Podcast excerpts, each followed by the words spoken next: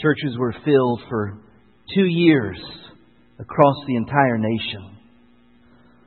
Over 100,000 converts were added to the church worldwide. Use of alcohol dropped by 50%, resulting in bankruptcy of many taverns. Crime was reduced to the point that judges uh, in many jurisdictions were presented with white gloves signifying no crimes of violence to be tried that day. In various communities, police became unemployed because they were no longer needed. In the coal mines, mules refused to respond to converted miners who began treating the animals with respect and stopped using foul language to prompt them forward. Those are just some of the highlights of the 1904 Welsh revival that literally spread all across the world. And when news of the Welsh revival reached America, there was a similar response. Pastors gathered in various conventions to prepare for the coming awakening. In Philadelphia, Methodists reported having 6,101 new converts.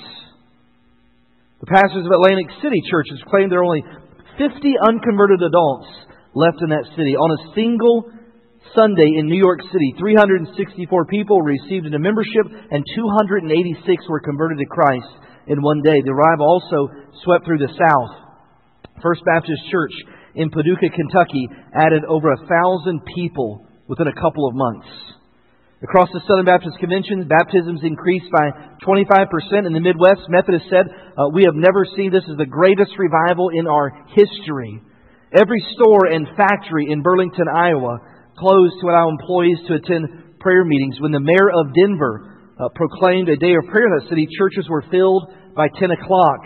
At 11:30, every place of business in the city closed as 12,000 gathered for prayer meetings in downtown theaters and halls. Every school in town, the Colorado State Legislature, even closed down for the day. In the West, meetings attracted 18,000 people in attendance. By midnight, the Grand Opera House in Los Angeles was filled with drunks and prostitutes seeking salvation. In Portland, Oregon, the entire city virtually shut down between 11 a.m. and 2:30 p.m. for noon hour prayer meetings. There is nothing, nothing comparable to a genuine movement of God known as revival. The Bible teaches clearly and over and over that God wants to revive His people. He wants to breathe a fresh wind uh, into His church and a fresh encounter. But unfortunately, the concept of revival is often misunderstood. Revival is not a series of meetings in the spring and fall. Revivals doesn't come with someone who travels around the country in an RV. Revival is not an emotional service where people are caught up in some kind of static experience. Revival is not something that happens only under the fabric of tents while sitting on crates or on folding metal chairs. The biblical definition of revival is a renewed interest by the people of God after a period of indifference or decline. Revival is not an evangelistic crusade, although we certainly celebrate the merits of that. Revival is for the people of God to return to Him after a period of indifference or decline. It's God's people turning from idols and complacency and pursuing with a new passion the one who desires to be the center of our lives. Well, this morning we're going to start a new five week series uh, called Revive Us Again. In the State of the Church uh, 2012 message, I talked about revival for about seven or eight minutes at the end, and I just kind of hit the highlights for a few minutes in Psalm 85, uh, which is a prayer for revival. And so uh, I really want to dig in there and start where we left off uh, a little over a year ago. And so let me invite you to take your Bibles and turn this morning uh, to Psalm 85 because Psalm 85 is not just a prayer for revival, it contains some incredible principles about when God sends revival. So we're going to look this morning at verses 1 down through verse 9 in a message entitled Hope for Dry Bones and Dusty Souls. Well, this morning we're going to spend most of our time uh, kind, of, kind of identifying what, what does revival look like, and what happens, and what precedes revival, and what's the end result of revival uh, from a biblical perspective. Because again, I think the word revival has all kinds of connotations about it. There's something that's weird, and all these weird manifestations, or it's an it's a dated thing. It's something they used to do back in the 50s or 60s. Uh, but the problem is, revival goes back so much further than that. It goes back for a couple thousand years when God would continually pour His Spirit out on His people as they returned Him after a period of indifference or spiritual decline. We'll look a few weeks uh, at, at, what, uh, what invites revival or what, what conditions are usually present before God sends a revival. And then we'll wrap it up in week five with a message simply talking about why does revival tarry? If we see it over and over in Scripture, if we read accounts of it throughout history, if we know that God wants to pour out His power on His people, then why does revival tarry in our lives? And so, uh, let's look here this morning at beginning in Psalm 85, uh, verses 1 down through verse 9 this morning as we discover hope for dry bones and dusty souls. Verse 1 Lord, you have been favorable to your land. You have brought back the captivity of Jacob. You have forgiven the iniquity of your people. You have covered all their sin. Selah. You have taken away all your wrath. You have turned from the fierceness of your anger. Restore us, O God of our salvation, and cause your anger toward us to cease. Will you be angry with us forever? Will you prolong your anger to all generations? Will you not revive us again? That your people may rejoice in you. Show us your mercy, Lord, and grant us your salvation. I will hear what God the Lord will speak, for he will speak peace to his people and to his saints, but let not them turn back to folly. Surely his salvation is near to those who fear him, that glory may dwell in our land. Psalm 85 here, just to give you an idea of the context that's taking uh, place here. Uh, Psalm 85 was written right after the return of the Israelites from Babylonian captivity. Uh, God was faithful in His promises of restoration to them, uh, but on the other hand, they were returning to a homeland that had been uh, devastated by the Babylonian invasion. And uh, so that's the context specifically of when this psalm is written. However, anytime we look at the Old Testament, the challenge is this is not to get caught up in, the specifics of the context and to claim promises that weren't meant for us, but to take the general principles that apply during any time period to people living in covenant with God. And so as we do that, we find some principles of revival that transcend time, that transcend people group, that are solely connected to what God wants to do all throughout history and uh, discover some of those principles here. This. Well, the first off, we see in discovering what, what revival looks like and trying to get a handle on it from a biblical perspective, the first principle we find is simply this, is that revival is a grace gift from a sovereign God. It is a grace gift from a sovereign God. Now, some of you, uh, your background, this may astound you. You cannot schedule revival. Do you understand that? And some of you grew up in a culture where you had spring meetings and fall meetings. Anybody go to a spring or fall revival in the history of your life? Yeah, most of you, right? But the problem is this.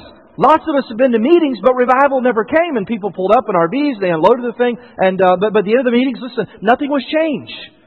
There was no reconciliation of broken relationships. There was no people uh, who were converted. There was no repentance. There was, listen, the presence of God was never felt despite the fact that we scheduled some meetings in the spring or the fall. Because revival is a grace gift from a sovereign God. You cannot schedule it, you cannot work it up, you cannot manufacture it apart from the sovereign God choosing to send it. Psalmist refers exclusively to the actions of God in verses 1 through 3, and then again in verses 5 and 6. Listen to all these descriptions. God showed favor. God restored. God forgave. God covered. God set aside and God turned. Over and over, it's a sovereign God choosing to pour out His presence and His power among His people. Look at verse 6 alone. Will you not revive us again? In other words, Lord, we can't schedule this. Lord, we can't, we can't work this up. God, if it's going to happen, it's going to come from you as a grace gift from a sovereign God when you choose to pour it out on your people. So God, will you in your sovereignty, will you revive us again? Is the prayer of their hearts. And so over we see the psalmist clearly ascribing revival to the supernatural work of a sovereign God as a grace gift among the people of God. It's not an evangelistic crusade.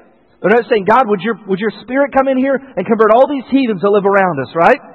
They said, no, no, no. God, we as your people, we need to be revived. We've been drifting. There's been a period of indifference or decline in our spiritual lives. And God, we need you to pour out your spirit. Will you revive us again, O Lord? Dale Fehsenfeld, who started the largest revival focused ministry in the country, Life Action Ministries, talking about the revival has to come from God, said this in a book he wrote called Ablaze with His Glory.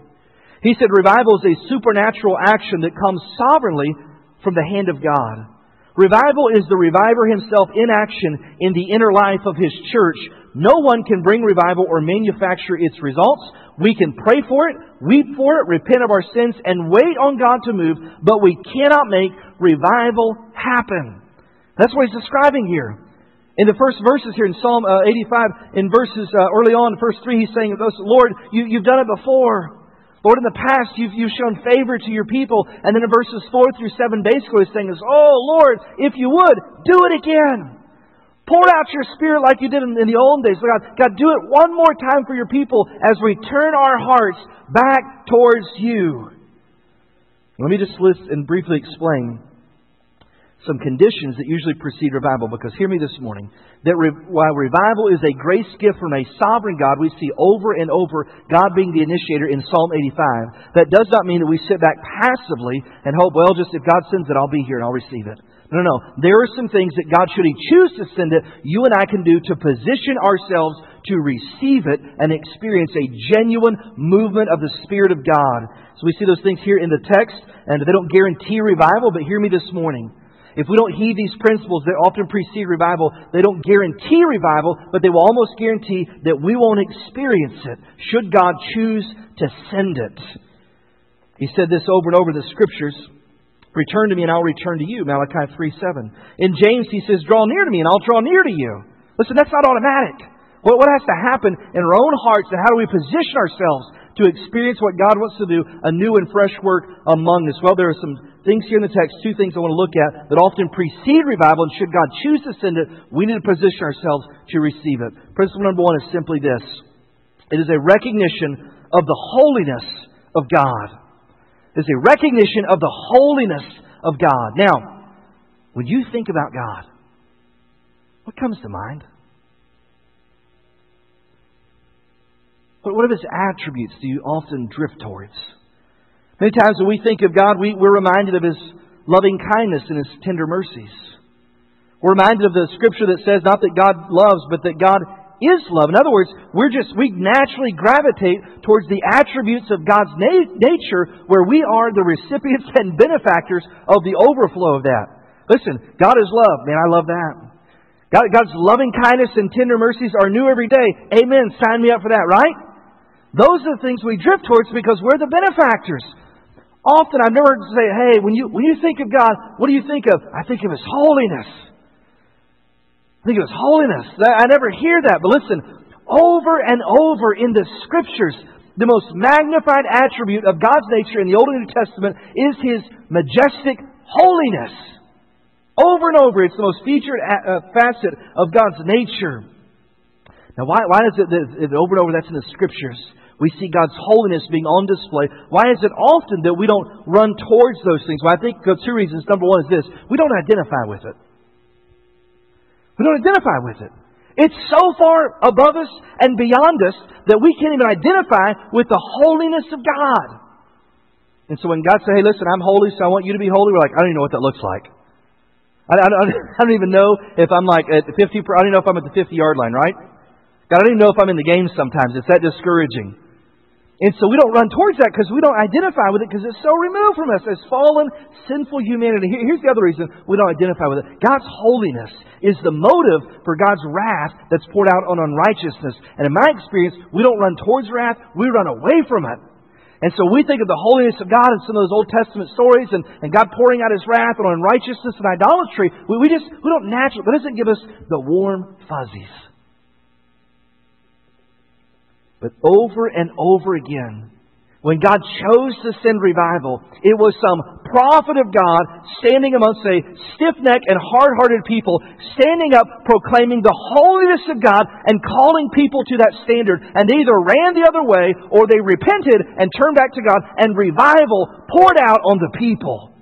There is no such thing as revival apart from lifting up the holiness of God and calling people to that standard. That's why, this is just my opinion, that weak, watered down, ear tickling, seeker obsessed, consumer driven, self help Christian psychology preaching will never bring the power of God in His church. And we're so consumed with how many people show up. Hey, listen, the only person I'm consumed that shows up is God shows up when we meet.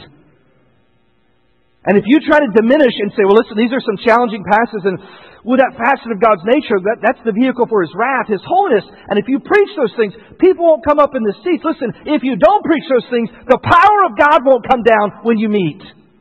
And you can't water it down. You can't diminish His holiness. Listen, you stand up and proclaim it because proclaiming the holiness of God always precedes revival because we get a clear picture of His holiness. Guess what? We realize how in contrast we stand and it brings us to brokenness. Holiness of God is exalted in every single place. And when you read through Psalm 85, you've got two conclusions. Either God is holy and pours out his wrath on unrighteousness, or God is grumpy. All right? Look at verse 3. What's it say? Psalm 85, verse 3 says this You have taken away all of your wrath. What's the motive for his wrath? It's his holiness poured out on unrighteousness. You have turned away the fierceness of your anger. Why is God angry? Because of sin.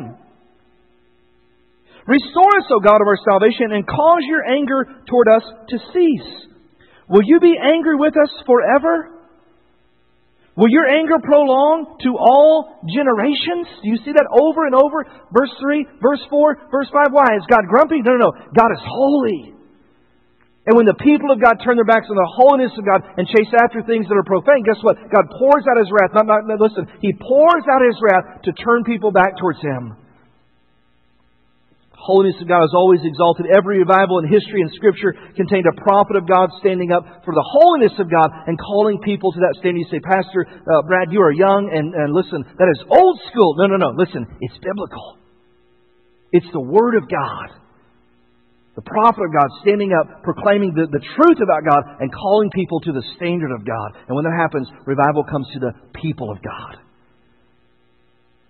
So one of the one of the conditions that precede revival often listen, God has to choose to send it, but listen, one of the things that often precedes it when God sovereignly chooses to send it is a proclaiming and a high standard of the holiness of God over and over in Scripture. Here's a second thing you often see before revival comes in Scripture and throughout history is this it's brokenness. Brokenness. Now, brokenness is something that we try to avoid because, let's just be honest, it's, it's not very attractive. We don't feel very successful. We don't feel like that's something that we want to be known for. That, what's that person like? Well, there's, there's the broken person. And we look at it as a weakness in our culture.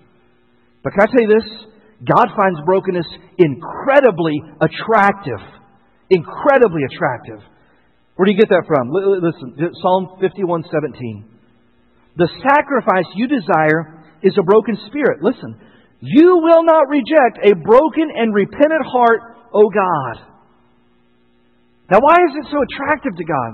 Because listen, when I come to the place of brokenness before a holy God, and I'm truly broken before the Lord, then guess what? It, it all the pride in me just was pushed to the margin Brokenness dissolves me of all pride. And when I come to the place where there's no pride and total humility, then guess what? I'm in a position where God can finally use me. God can finally speak to me because the Bible says that God resists the proud but gives grace to the humble. And while that may not be attractive in our culture and most people aren't pursuing after, guess what? Brokenness is beautiful in the eyes of a holy God. What does that look like? I mean, practically. I mean, how, how does that behave? I mean, just one of those things say, be broken. Or someone gets involved in sin, and one thing, you know, uh, listen, are you broken about your sin? Well, I think so. What does it, listen, what does that look like? This is not an exhaustive list, but we find two principles or two fruits of brokenness here in this passage. The first one is simply this. One of the fruits of brokenness is confession. It's confession. The Israelites have become enslaved to idolatry while in Babylon. And so in verses 2 and 3, it expresses the confession of their sin. Look at verse 2. You have forgiven the iniquity of your people. You have covered all their sin. Now, there used to be a three letter word that started with S that we didn't talk about in church. Now there are two of them. Do you see what's happening here? There, there's no situational ethics being proclaimed. There's no, I, God, I knew this was your standard, but in light of the circumstances, this is what we had to do. I mean, just, you know, God, you understand. Here, here's my favorite God knows my heart. He does, and it's wicked and deceitful. That's how he describes it. It's confession. It's coming before. Listen, confession is agreeing with God about my sin. It's, not, it's such an easy concept. We understand it theologically, but it's so hard to get people there. Because often, listen, we, again, we want to play situational ethics. Well, I know it's wrong, but we're given a circumstance that that's listen, is the only option out. Listen, sometimes the only option is to suffer for the sake of righteousness, not to choose sin as a way of escape. Confession is the natural overflow of brokenness. Listen to some of the biblical examples of confession that preceded some of the greatest revivals ever recorded in Scripture. 1 Samuel chapter 4, uh, they were defeated by the Philistines, and the reason was because of this. Is because they thought, hey, we're in a tight spot, and so let's go get the magic box, the ark, and we'll, we'll march the ark out here, and the power of God will flow from the ark. And, and so we'll just, listen, bring the box out, magic box, and God will defeat the Philistines, and, and we'll, we'll be fine. That's not what happened at all. Listen to what happened. Eventually, revival came under Samuel, but not until these words were uttered in 1 Samuel chapter 7. Samuel said this Gather all Israel to Mizpah, and I will pray to the Lord for you. And so they gathered together at Mizpah, they drew water and poured it out before the Lord, and they fasted the day, and they said there, We have sinned against the Lord. That confession preceded an incredible revival under Samuel. Hezekiah and Second Chronicles revival, incredible revival recorded under Hezekiah and Second Chronicles, but before God could pour out His Spirit and people returned back to God. Second Chronicles chapter 30 records this confession. It says, Do not be like your fathers and your brothers who trespassed against the Lord. Listen, no situational ethics, just calling it like it was. No justification. No, no, no, no. Well, God does not want No, no. They trespassed violated the standard of God, trespassed before the Lord. And that confession was there, and God poured out an incredible revival under Hezekiah, under Ezra the scribe, and Nehemiah the governor. Leadership, a significant revival took place after their 70 years in exile that was recorded in Nehemiah chapter 8. But again, before God could pour out a spirit of revival in that church, listen to one that happened before that. Now, on the 24th day of the month, the children of Israel were assembled with fast, fasting in sackcloth and with dust on their heads, sign of brokenness. And then those of Israelite lineage separated themselves from all the foreigners, listen, and they stood and confessed their sins and the iniquities of their fathers. Listen, they were so broken about their sin that they went back in the family closet and got all those skeletons out.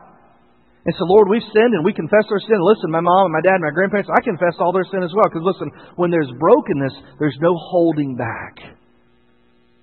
There's no managing my sin. There's no rationalizing what I did. There's no situational ethics. It's confession before a holy God is one of the fruits of brokenness.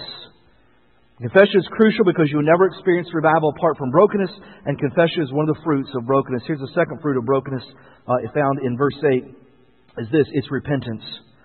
Repentance. Now, we're only going to talk about it for just, just a second this week because that's that's where we're going next week, is one of the things that precedes a genuine revival from God. But look at verse 8. And I will hear what, what God the Lord will speak, for he will speak peace to his people and to his saints.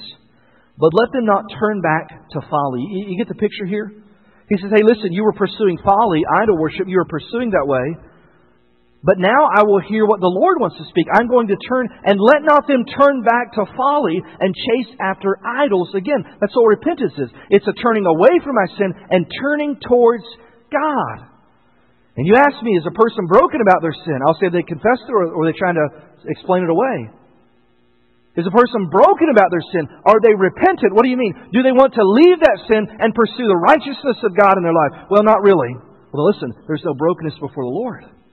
If there's no brokenness, there's no change. And if there's no change, what are we doing? Repentance. Even the revival is a grace gift from God by a sovereign God, listen, there are some things we can do to position ourselves to receive it should God choose to send it. So, principle number one revival is a grace gift from a sovereign God. Principle number two revival is not to be pursued.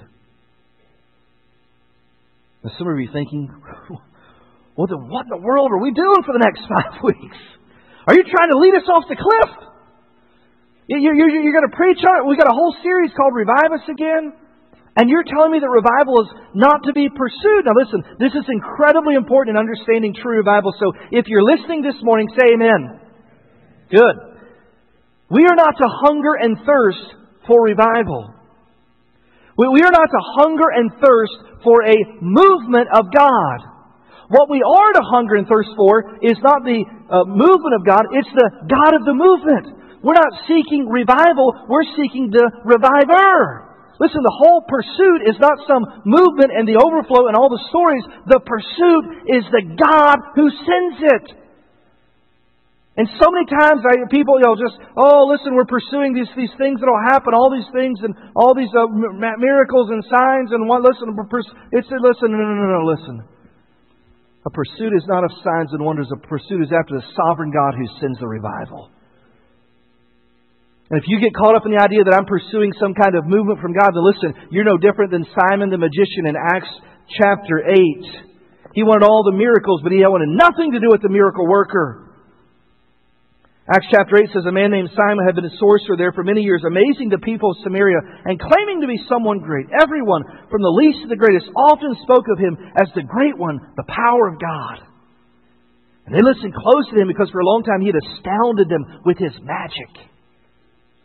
But now the people believed Philip's message of good news concerning the kingdom and the name of Jesus Christ, and as a result, many men and women were baptized. Then Simon himself believed and was baptized. Happy ending, right? And he began following Philip. Wherever he went, he was amazed by the signs and great miracles Philip performed. But verse 18 says there wasn't a happy ending, because verse 18 says this When Simon saw the Spirit was given, when the apostles laid their hands on the people, he offered them money to buy their power.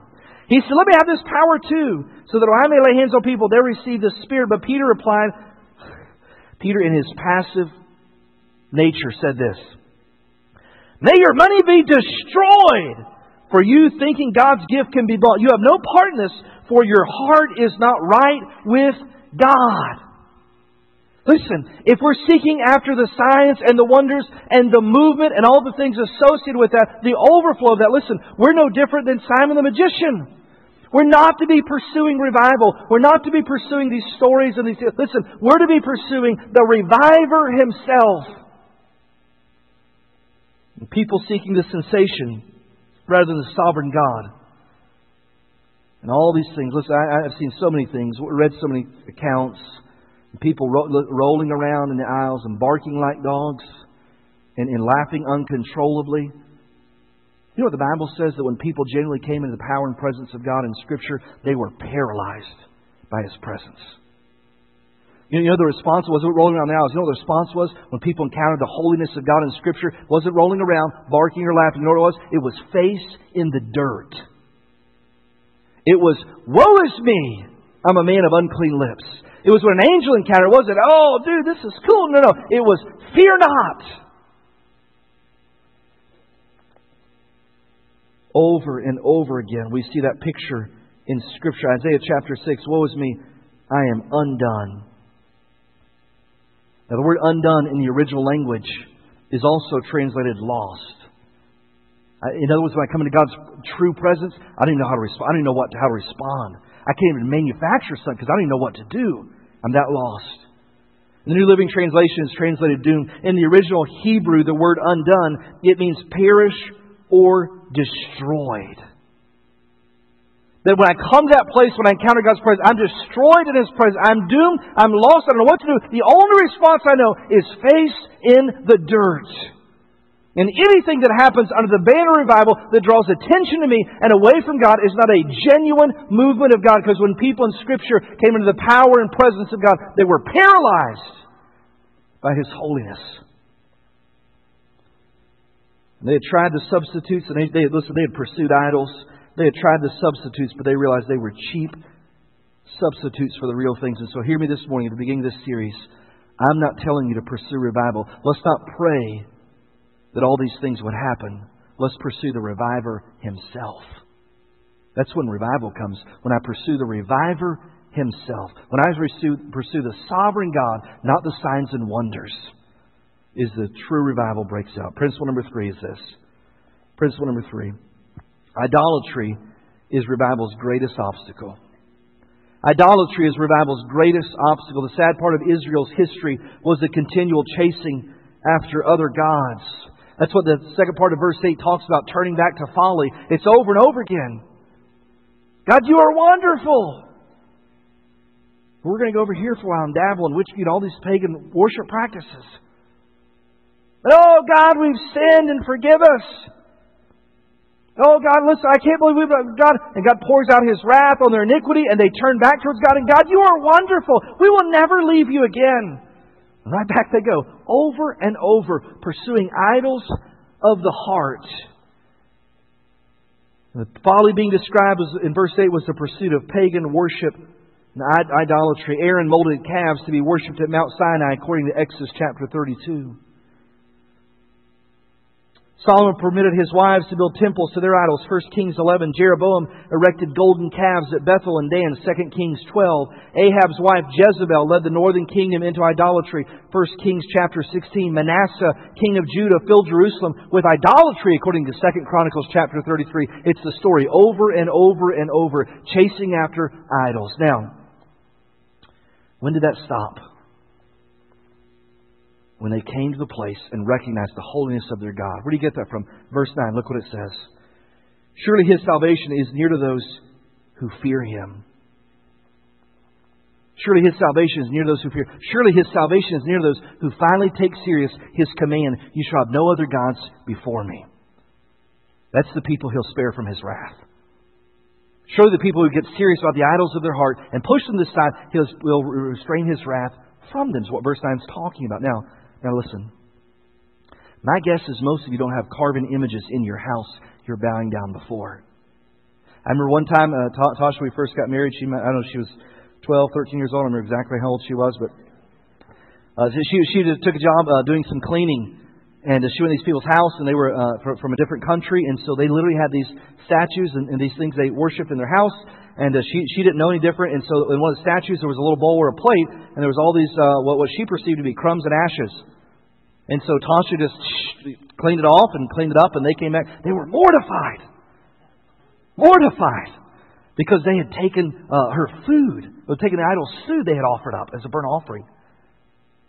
So, so my guess is that's not the case with most of you. And if that is the case, uh, call Tasha. She'll come over and take care of that, okay? But listen. But, but here, here, here's my experience. Listen. While they may not be carbon images, they bear just as grip on our heart. While you may not be able to reach out and touch them, I promise they can grab a hold of you. And there are all kinds of idols that flew up our culture. and uh, status. I want to be somebody. Sexual gratification that, that dominates my heart and just grips. I'm going to pursue it at all costs. You know, one I've seen over and over, and it seems like it's getting worse, is the idolatry of affirmation and acceptance. I'm going to do whatever it takes for someone else to make me feel like I want to feel.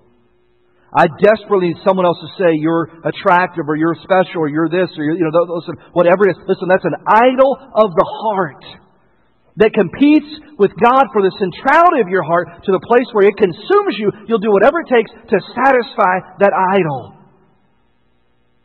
And idolatry is revival's greatest greatest obstacle.